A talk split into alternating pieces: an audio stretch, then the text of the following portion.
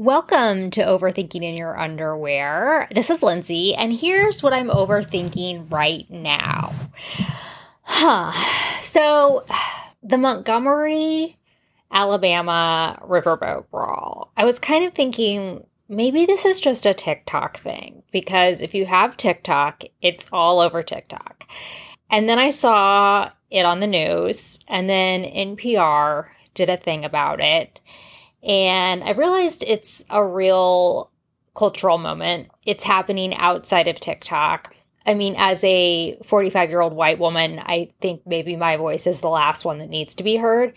But that's kind of the premise of this podcast that my voice is the last one that needs to be heard. No, the premise of this podcast is whatever I'm overthinking this week, I'm sharing with you. What happened, just I'll lay it out for you really quick. Montgomery, Alabama, there is a riverboat that is trying to dock, a huge riverboat. In the spot where the riverboat wants to dock is a small pontoon boat, but the people that have that have parked it there are a group of I don't know 4 to 5 white people, which is crucial to the story.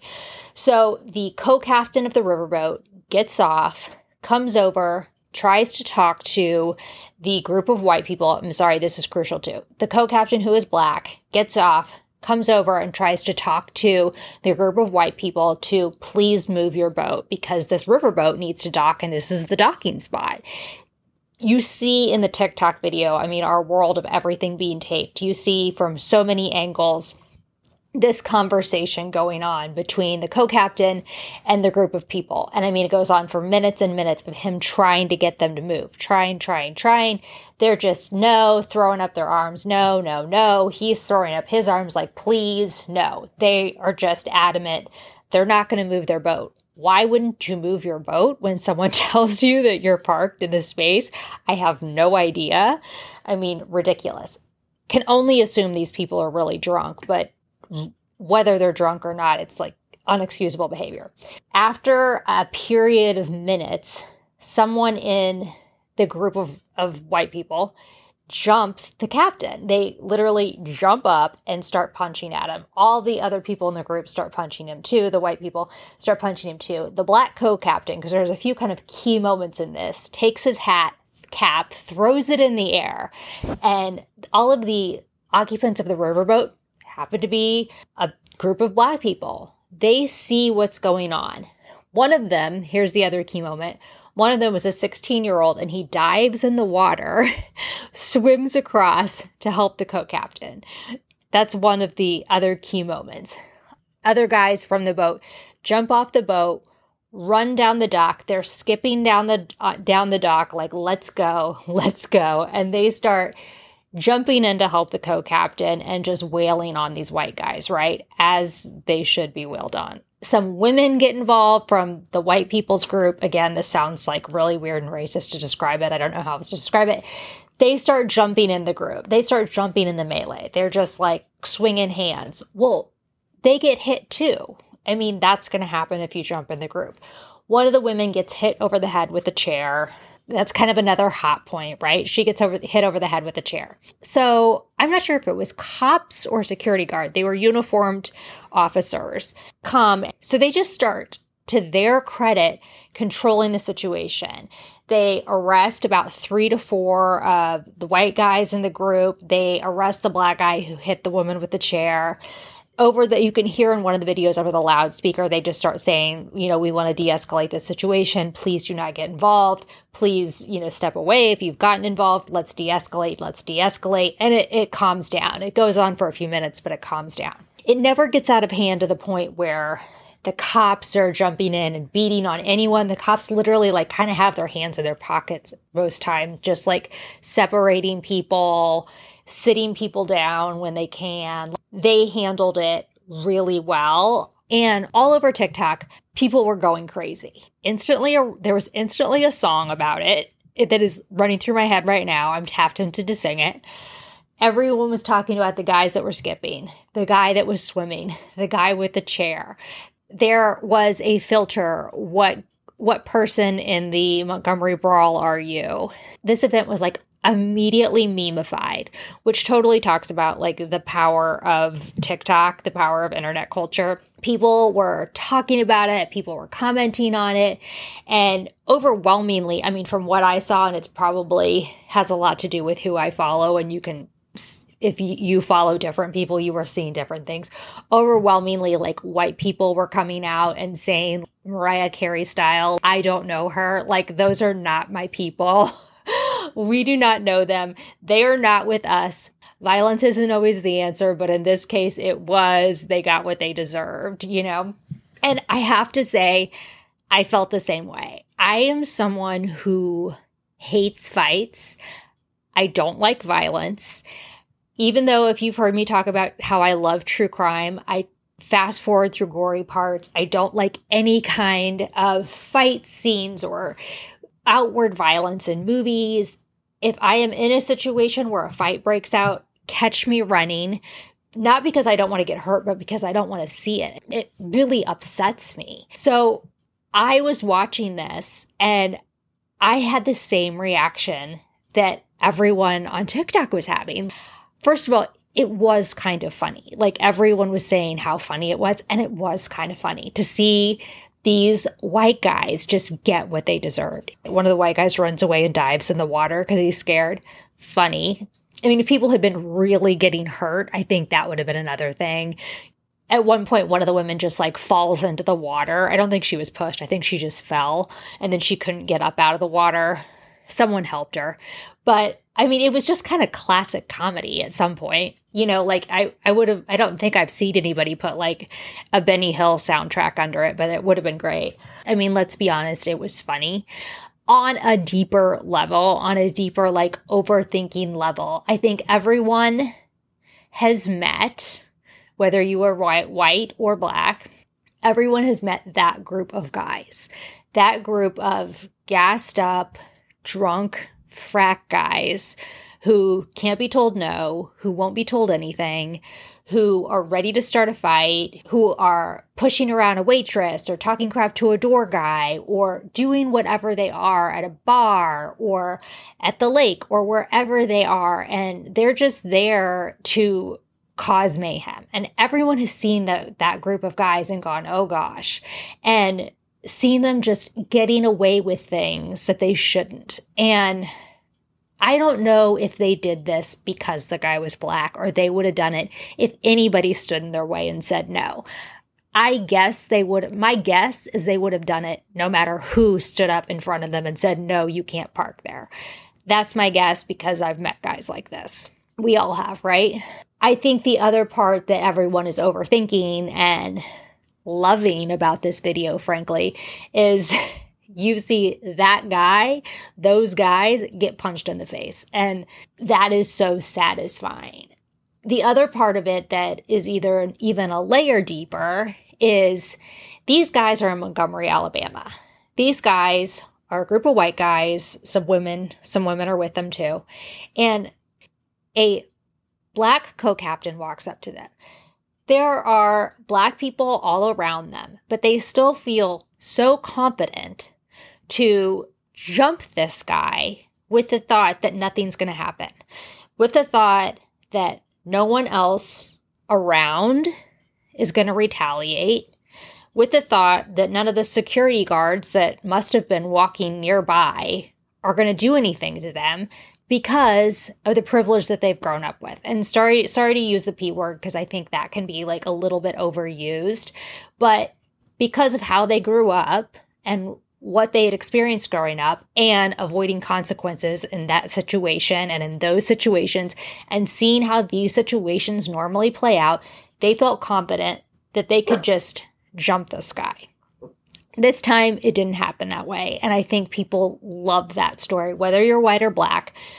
You love that story. Hopefully, hopefully, you're the kind of person that loves that story and loves to see this ending of that story of fairness, of fairness. Because we've been seeing historically for so long this going the other way, this being handled wrong, story of white guys jumping the black guys and the black guys being the ones that get arrested or worse. I don't want to speak for in general about what was so empowering about it because it was empowering to other people and different people and everyone who watched it for a different reason.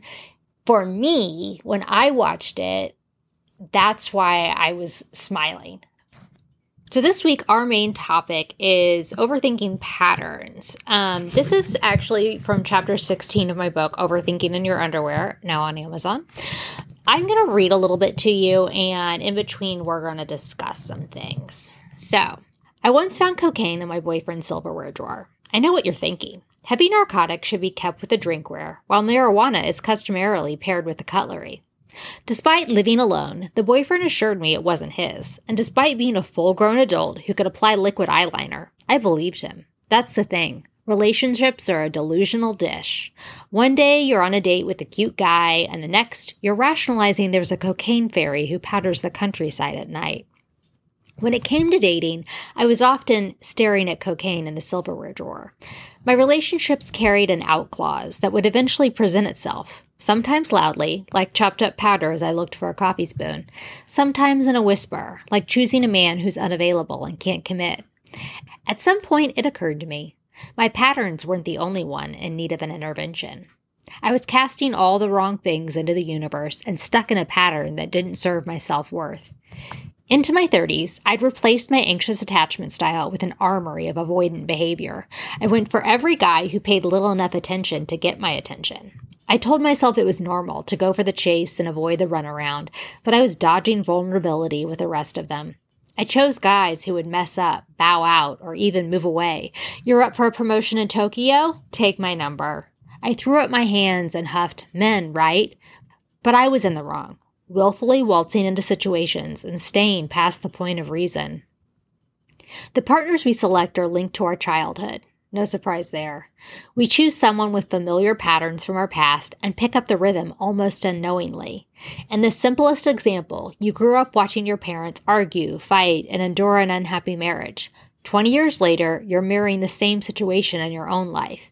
In other words, we find someone doing the dance we already know.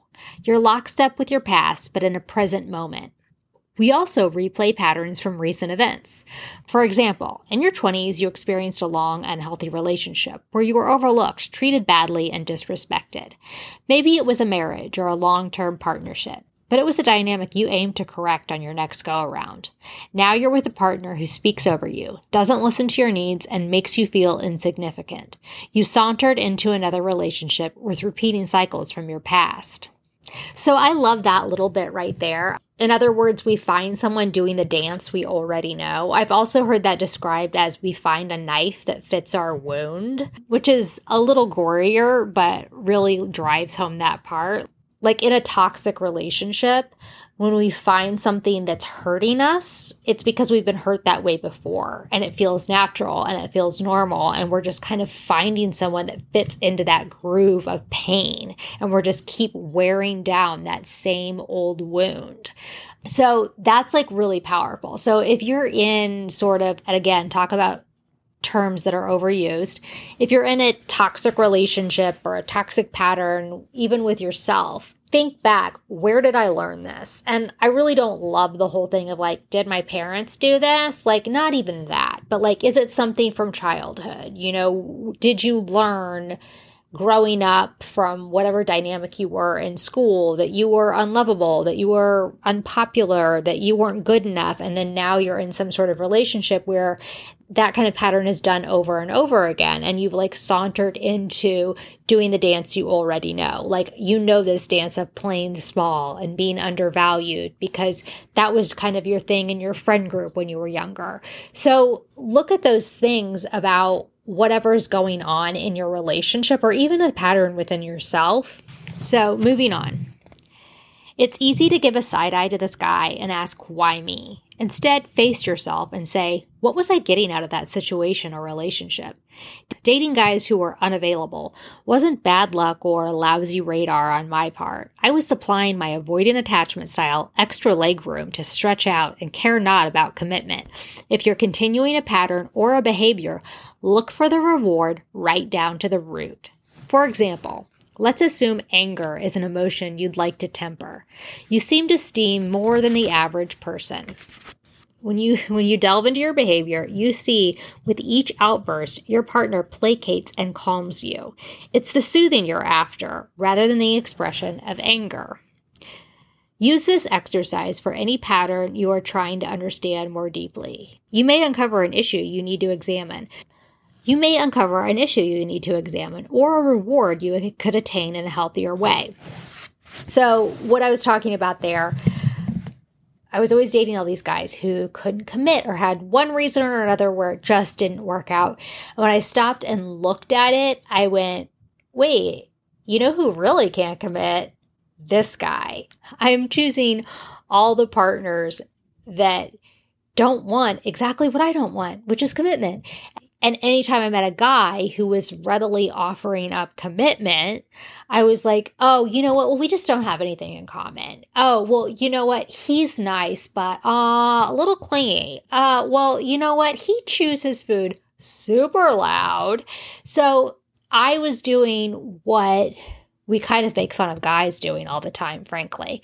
And then I was going for the guy that, and then I was going for the guy that I could comfortably date here and there, now and then, and wonder why he'd never call. But really, the truth is, I didn't even want him to. So check out what your motivations are. Usually, you're sabotaging yourself, and there's a reason for it. Becoming he- locked into an unhealthy dating pattern is a difficult cycle to spot. There's no intense weight loss or empty bottles piled in your trash can to taunt your psyche or signal friends as a warning. It may take years to see you're after the wrong things or permitting partners to damage your self worth or possibly worse. A relationship packed with drama mimics emotions of love, passion, and increased attachment. We become addicted to the rush of conflict and the relief that follows when I'm sorries are said. If you are locked into a pattern that doesn't serve your well being, Ask the tough questions so you don't return to the same routine again and again. So I think that's so true too. How many times have you been in a toxic relationship, again, that T word, where because there is all the fighting and because there's the back and forth and the, because there is the will he call me you actually hype up that emotion to the point that you confuse it for love, you confuse it for lust, you confuse it for a deeper attachment. And then even if you do get out of it and then you meet Mr. Nice Guy or Mrs. Nice Girl, you go, Well, I don't really feel like there's anything here. Is there any chemistry? And the truth is, no, that's actually called normalcy. That's actually a healthy relationship. And what you had before was you manufacturing chemistry through drama.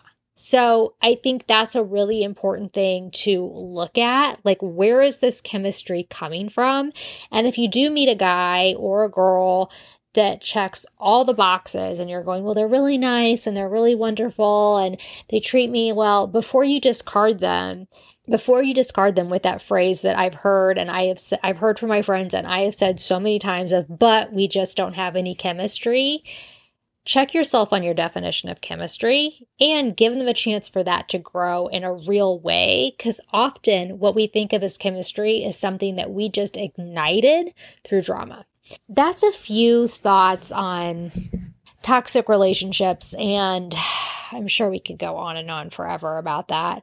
I'd love to do one, uh, an overthinking on creating healthy patterns because, of course, after I did so much work overthinking my unhealthy patterns, I've done a lot of work on creating healthy patterns. It's obviously equally important to create our healthy patterns after we've overthought our unhealthy ones. So, um, until next time, thank you guys so much for overthinking with me, and I am wishing you all good thoughts.